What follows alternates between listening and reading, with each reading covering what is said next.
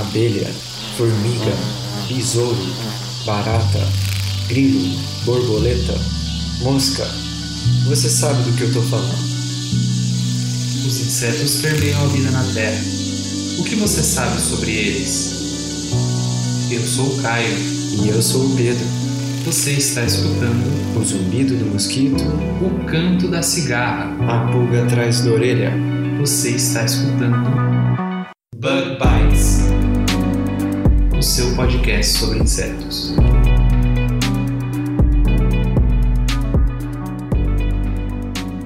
Estamos começando mais um Bug Bites.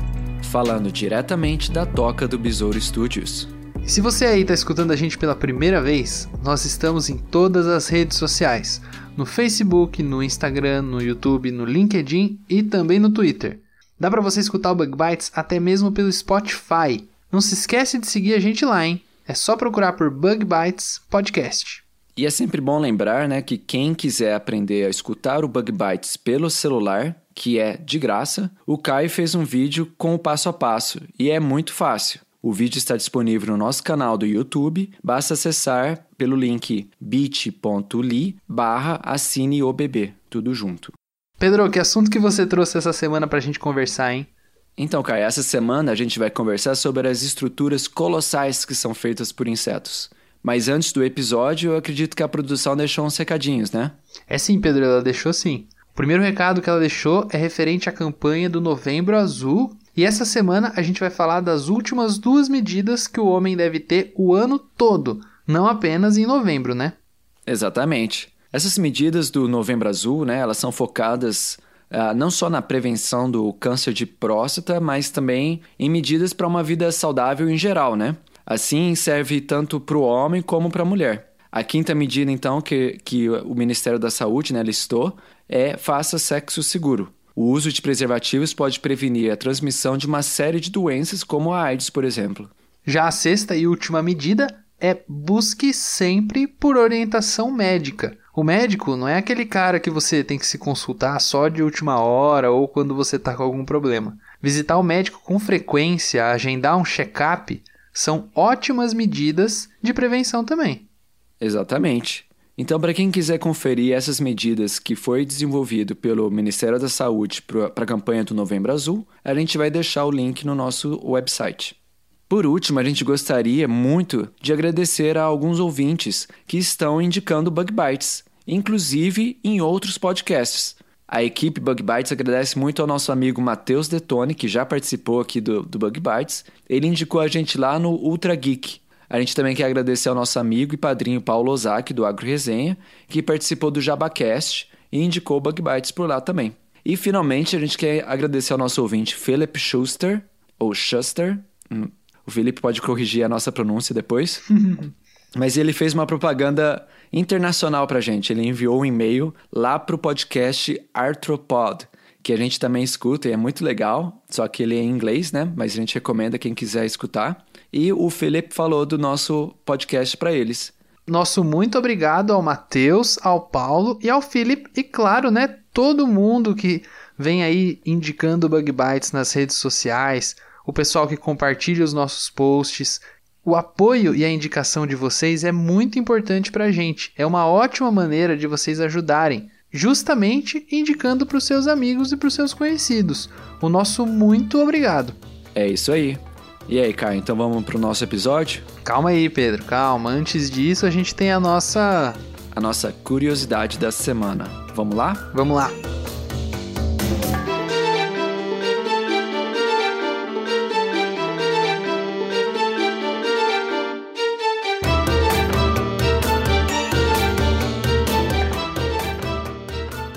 Começando então mais uma curiosidade da semana. E aí, Caio, o que, que você trouxe pra gente hoje?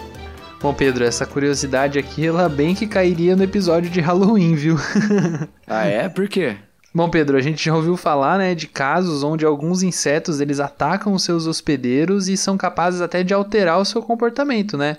Tem, por exemplo, um caso um pouco conhecido de uma vespinha que ataca uma barata e meio que doma essa barata, né? Eu vou deixar um link lá no nosso site para quem quiser dar uma olhada. É um caso já bem conhecido aí pela mídia, é muito interessante. É bem legal mesmo, Caio, com certeza. Mas, ok, o que, que tem a ver esse exemplo da, da Vespinha com a curiosidade dessa semana? Bom, Pedro, essa curiosidade que eu trouxe hoje foi descoberta muito recentemente por um grupo de pesquisadores lá do Canadá que trabalharam na Amazônia Equatoriana. Eles publicaram na revista Ecological Entomology sobre um achado super interessante de vespas que são capazes de alterar o comportamento dos seus hospedeiros. Que legal, Caio. Eu sempre me interesso por esse assunto, né? O que, que foi que eles encontraram? Bom, Pedro, os pesquisadores eles demonstraram pela primeira vez uma relação muito inusitada entre a vespa Zatipota sp e a aranha social, a Anelosimus eximius. A vespa, quando ela ataca essa aranha, ela vai fazer com que a aranha deixe a sua teia comunal e produza uma nova toca de teia. Mais do que isso, muito raramente você vê o comportamento de uma aranha social deixando seu ninho. Nossa, que interessante. E é bom a gente fazer um parênteses aqui, né, Caio, para enfatizar esse fato que você acabou de falar. Sim, existem aranhas sociais. É isso aí, geralmente a gente está acostumado, né, a ver aranhas solitárias, é tanto que tem até a viúva negra, né? Mas existem aranhas que vivem em grupos com teias de aranha e uma rede gigantesca, não é mesmo? É isso aí. E de acordo com os pesquisadores desse trabalho, são apenas cerca de 25 espécies de aranhas sociais que são conhecidas no mundo todo. Essas aranhas, elas geralmente vivem juntas em grandes colônias, dividindo o cuidado da prole, os recursos alimentares e muito raramente elas vão sair dos seus ninhos. E foi justamente o fato de que, quando ele estava estudando esses animais, o líder desse projeto, o Fernandes Fournier, achou muito estranho quando ele encontrou uma aranha dessa espécie a cerca de meio metro do ninho social dela e mais incrivelmente fazendo a sua própria teia em uma espécie de casulinho individual. Nossa, que estranho. Mas foi a Vespa que, que fez isso com a aranha?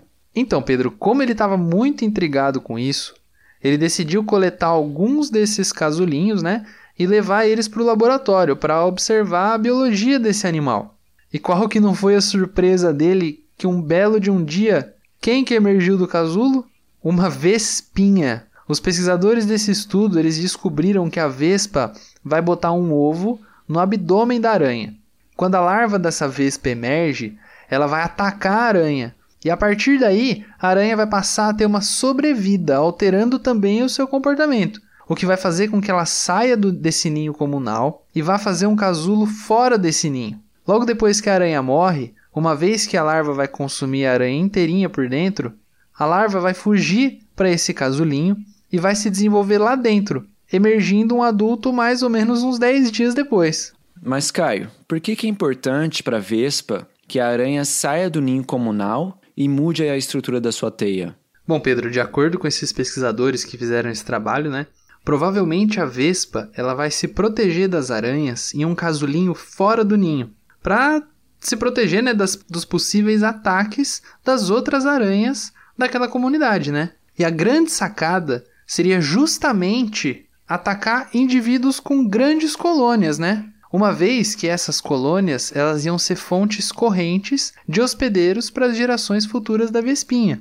E olha, essas colônias elas são tão grandes que eles, elas chegam a ter centenas e até dezenas de milhares de indivíduos. Uma sociedade de aranhas sociais pode ser uma fonte muito boa de casulinho para essas vespas se desenvolverem, viu? Nos resta apenas esperar para ver se vai ser essa justificativa que eles vão encontrar, né? Já que esse tema ainda está sendo investigado por esses mesmos pesquisadores, né? Nossa, muito interessante, Caio. Fica aí então mais um exemplo de insetos que têm o seu comportamento alterado por vespas. Além de que tem também casos né, de fungos e outros organismos que alteram o comportamento de insetos. Mas isso a gente deixa para outra semana, né? É, Pedro, eu inclusive trabalhei no meu mestrado, né, com organismos que alteram o comportamento de insetos, mas esse é um papinho pra gente falar uma outra oportunidade, né? Vamos lá pro nosso episódio da semana sobre as sociedades colossais, né? Vamos lá.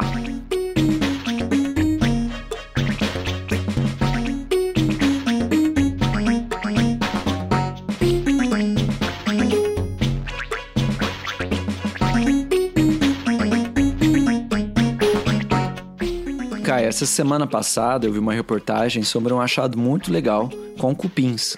Encontraram uma área do tamanho da Grã-Bretanha cheia de estruturas cônicas que foram construídas por cupins. Essas pequenas pirâmides, por assim dizer, podem ser observadas do espaço e pode ser uma das maiores construções feitas por animais.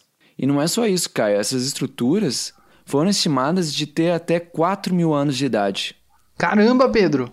Muito mais velho do que muita estrutura que o ser humano já construiu, hein? Isso é extraordinário de se imaginar, cara. A gente tem pirâmides que são construídas, por exemplo, pelo povo dos egípcios, que foram construídas há milhares de anos atrás. Mas a gente também tem feitos de engenharia que também são tão ou mais antigos, feitos por outras sociedades.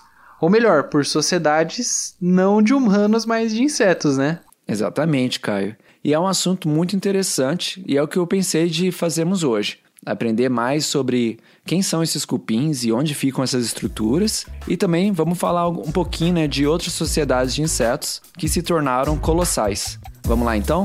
Vamos lá, Pedro.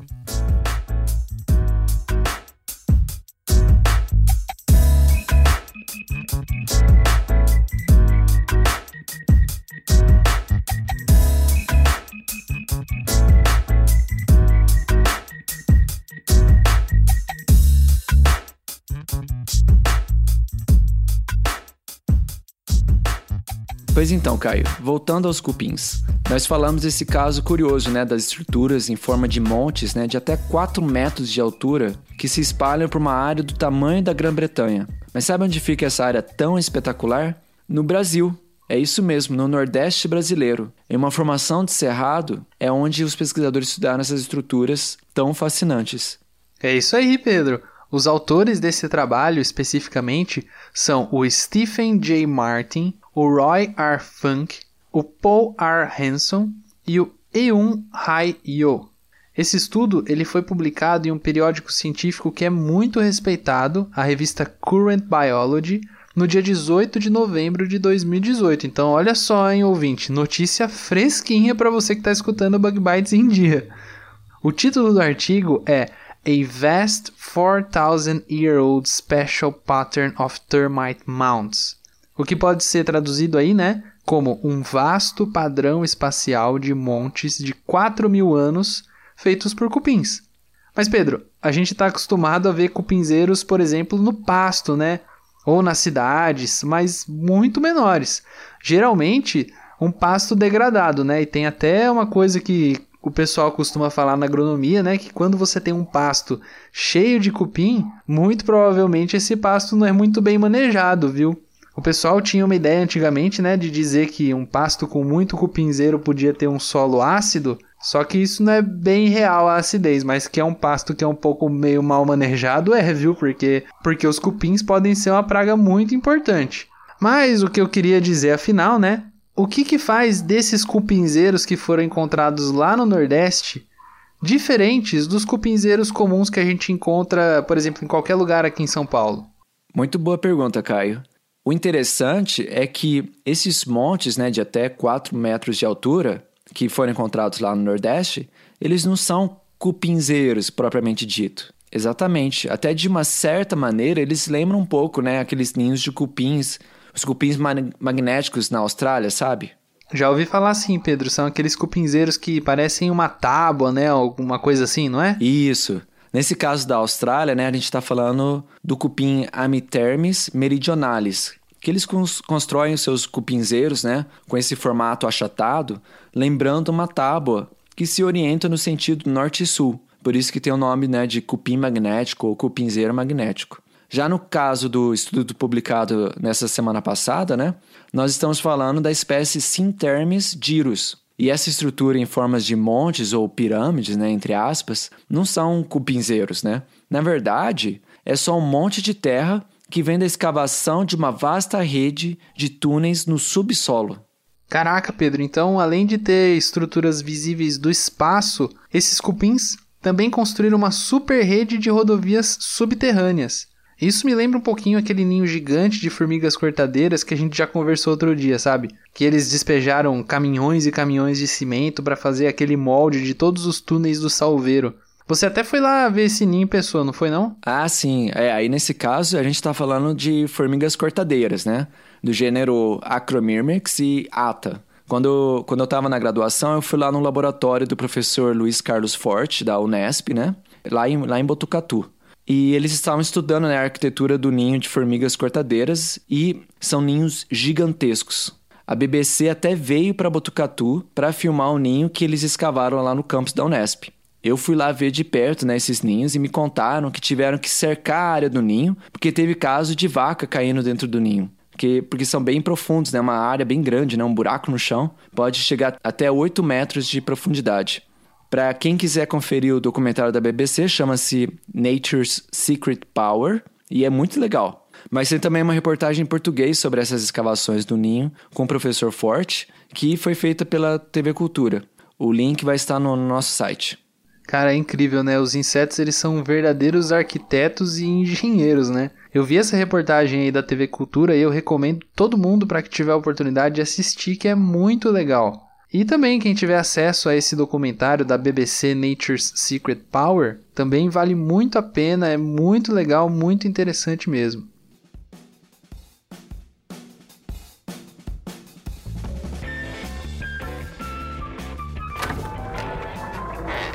Para, para, para, para, para tudo, para tudo, para tudo, preciso falar de uma coisa muito importante. Agora que o nosso ouvinte já está prestando atenção aqui, eu preciso falar sobre as ilustrações da nossa amiga Isadora do Amor por Flor. Se você que está escutando a gente ainda não conferiu as ilustrações fantásticas e exclusivas de insetos que a Isadora está fazendo em parceria com o Bug Bites, entra agora no Instagram dela e confere aí. É amorpeflor. A gente vai deixar também o link na descrição do episódio e também no site para você conferir, mas tem que conferir, hein? Lembrando também que nossos ouvintes podem adquirir essas ilustrações em diferentes tamanhos. Tem no tamanho de cartão de presente, tamanho A4, entre muitos outros. São ótimas opções para presentear o seu amigo secreto, a sua namorada, o seu namorado, seu professor de entomologia, a galera do laboratório tem várias opções aí. São cartões muito bonitos e vale a pena lembrar que ao adquirir estes cartões você também apoia o Bug Bites e a Isadora do Amor por Flor, que é uma grande artista.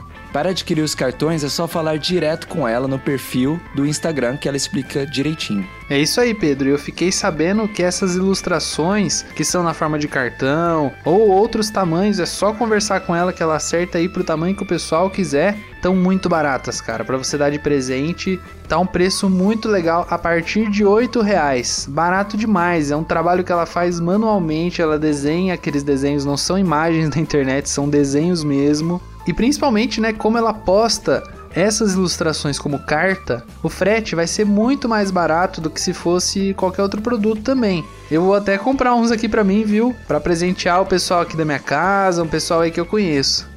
Mas agora que o nosso ouvinte já ouviu esse recado importante, vamos voltar a falar dos cupins, né? Vamos lá.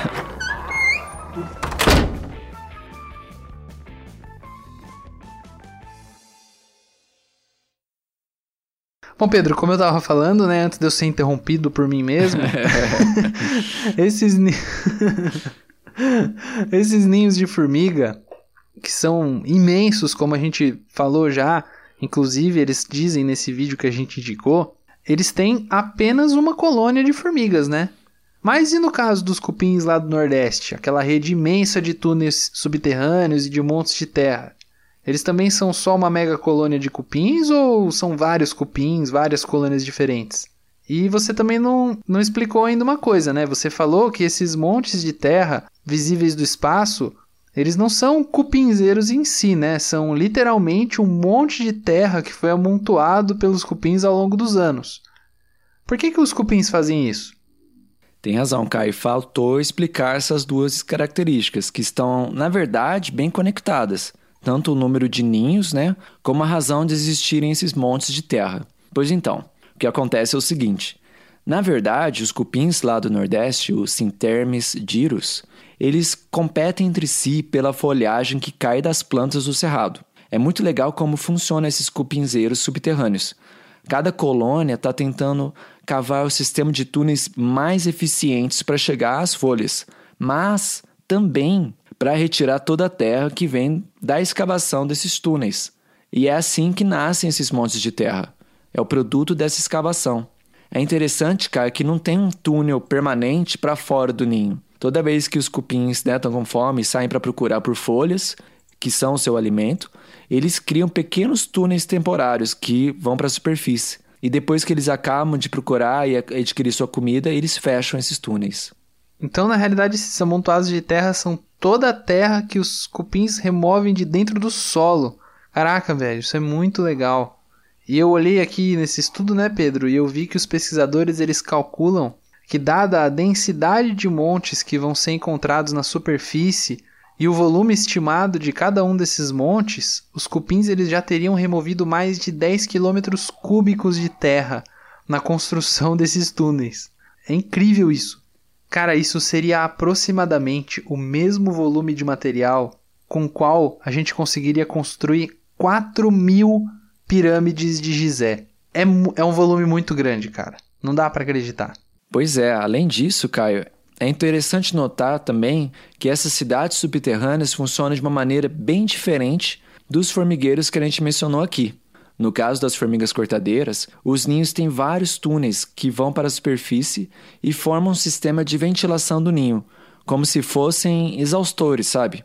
Mas no caso do cupim Sintermes gyrus, os túneis ficam na maior parte do tempo isolados dentro da terra, uma vez que os cupins só saem à noite para procurar comida. Esses túneis podem ter até 10 centímetros de diâmetro, embora os cupins mesmos são bem pequenininhos, com mais ou menos 1 centímetro de comprimento. Além de não sabermos como funciona o seu sistema de ventilação, tem ainda várias perguntas que não foram respondidas sobre esses cupins, né? Uma delas, por exemplo, é se existe uma câmara real onde fica a rainha e o rei. Ah, é verdade, né? Diferentemente das abelhas e das formigas, por exemplo, onde os machos só vão servir para reprodução, mas a colônia vai funcionar graças às operárias, aos soldados e à rainha, que são todas fêmeas. Em cupins você tem um sistema que tem rei e rainha, além de que o, além do fato de os cupins serem hemimetábulos, então tem todo um sistema diferente de organização social, de castas. Os cupins são diferentões aí muito estranhos, né? São muito diferentes mesmo, é. Além de toda a sua relação com protozoários e bactérias intestinais, né, que ajudam na digestão de material vegetal, e, claro, seu parentesco com as baratas. Ou melhor, o fato de que cupins são baratas. Cara, cupins são realmente muito fascinantes, muito legais, né? A gente tem que fazer um episódio acontecer, né, Pedro? Um episódio sobre cupins, né? Se tiver algum ouvinte aí que está escutando a gente ou que conhece alguém que seja expert em cupim, manda um e-mail pra gente no prodbugbytes.gmail.com. Conversa aí com a gente, a gente que tá afim de fazer um especial de cupins, né, Pedro? Vamos sim, manda um e-mail mesmo. Se tiver algum expert, a gente quer conversar. Mas já que a gente está pedindo ajuda para os ouvintes, acho que eu vou também perguntar uma outra coisa, Caio. Uma coisa que me deixou com a pulga atrás da orelha. Ah, é, Pedro? O que foi então? Então, nesse estudo né, que a gente leu aí, os autores estimaram que alguns dos montes de terra feitos pelos cupins teriam por volta de 4 mil anos de idade. E eu fiquei né, curioso de saber como é que eles fizeram essa estimativa. E eles disseram o seguinte, que eles pegaram grãos de terra da parte abaixo do centro de cada monte de terra, né? Usando um tubo que manteve esses grãos isolados de qualquer contato com a luz. Pelo que eu entendi, os fragmentos de quartzo que estão no solo ficam isolados de luz por todo o tempo que existe essa montanha de terra acima deles. Né? Assim, os pesquisadores estimaram o tempo de existência desses montes baseado em quanto tempo que faz que aqueles grãos de quartzo foram expostos à luz pela última vez. Mas eu fiquei pensando, né, que é que a luz faz no cristal de quartzo que permite estimar o tempo que faz desde a última vez que ele foi exposto à luz, né? Será que é algo como a tinta do carro, né, que vai se deteriorando à medida que fica exposto à luz? Olha, Pedro, já faz um tempo já que eu fiz geologia, mas eu acho que eu não aprendi nada disso aí não, viu? Uma excelente pergunta. Será que, que a gente tem algum ouvinte aí que entende de física do solo, ou de geologia, ou de dessa parte toda aí de grãos diferentes aí do solo que pode ajudar a gente a esclarecer essa dúvida? Aí, ouvinte de física ou de geologia, ajuda a gente aí, por favor. Manda um e-mail pra gente e explica como é que isso daí funciona. Seria interessante, seria uma, coisa, uma curiosidade boa de se saber. Mas acho que a gente já pode fechar aqui nosso episódio sobre as construções fantásticas de colônias de insetos sociais. E eu quero adicionar mais uma coisa aqui, Caio, que a gente falou, né, de colônias colossais no sentido da arquitetura, né? Mas também tem todas aquelas mega colônias, né, que a gente encontra, por exemplo, de formiga argentina, né, que tem ali em Portugal, na Espanha, na Califórnia, são espécies exóticas, né, e que seus ninhos se expandem por milhares de quilômetros. Mas aí esse assunto fica para outro episódio, mas não deixa de ser muito interessante. Sem dúvida, né, Pedro? E é interessante você ter falado isso também, porque veja só, né? Elas são conhecidas como formigas argentinas e elas ocorrem em outros continentes, não na Argentina, dessa maneira que você falou, né? Mostrando também a importância dos insetos exóticos, né? Que exótico quer dizer que ele não é nativo daquela região, exótico é o contrário de nativo, né? E é claro, né? Lembrando também que nesse esse caso do cupim, ele pode representar uma das maiores construções já feitas por uma sociedade não humana. Está bem aqui no nosso país, no coração do Brasil, lá no Cerrado da Bahia, né? É isso aí. Eu acho que no futuro vai, eu acho que no futuro inclusive vai ter outras coisas na Bahia, viu, Pedro? Ó, ó, spoiler. Spoiler alert. Agora o ouvinte vai ficar com uma pulga atrás da orelha. Ah, por enquanto sim. Mas para quem quiser saber mais sobre esses cupins e sobre as formigas cortadeiras, vamos deixar no nosso post os links para o estudo, né, que a gente reportou aqui, um artigo da UOL que tem um vídeo bem legal mostrando essas construções de uma vista aérea, além de todos os outros links que citamos aqui. Nos vemos na semana que vem então, Caio? Isso aí, Pedro. A gente se vê semana que vem. E não esqueça, ouvinte, de consultar lá no nosso site que a gente vai deixar todos os links com todos esses vídeos, todos esses textos para vocês darem uma olhada. Um abraço e até semana que vem. Tchau! Um abraço para os ouvintes. Tchau!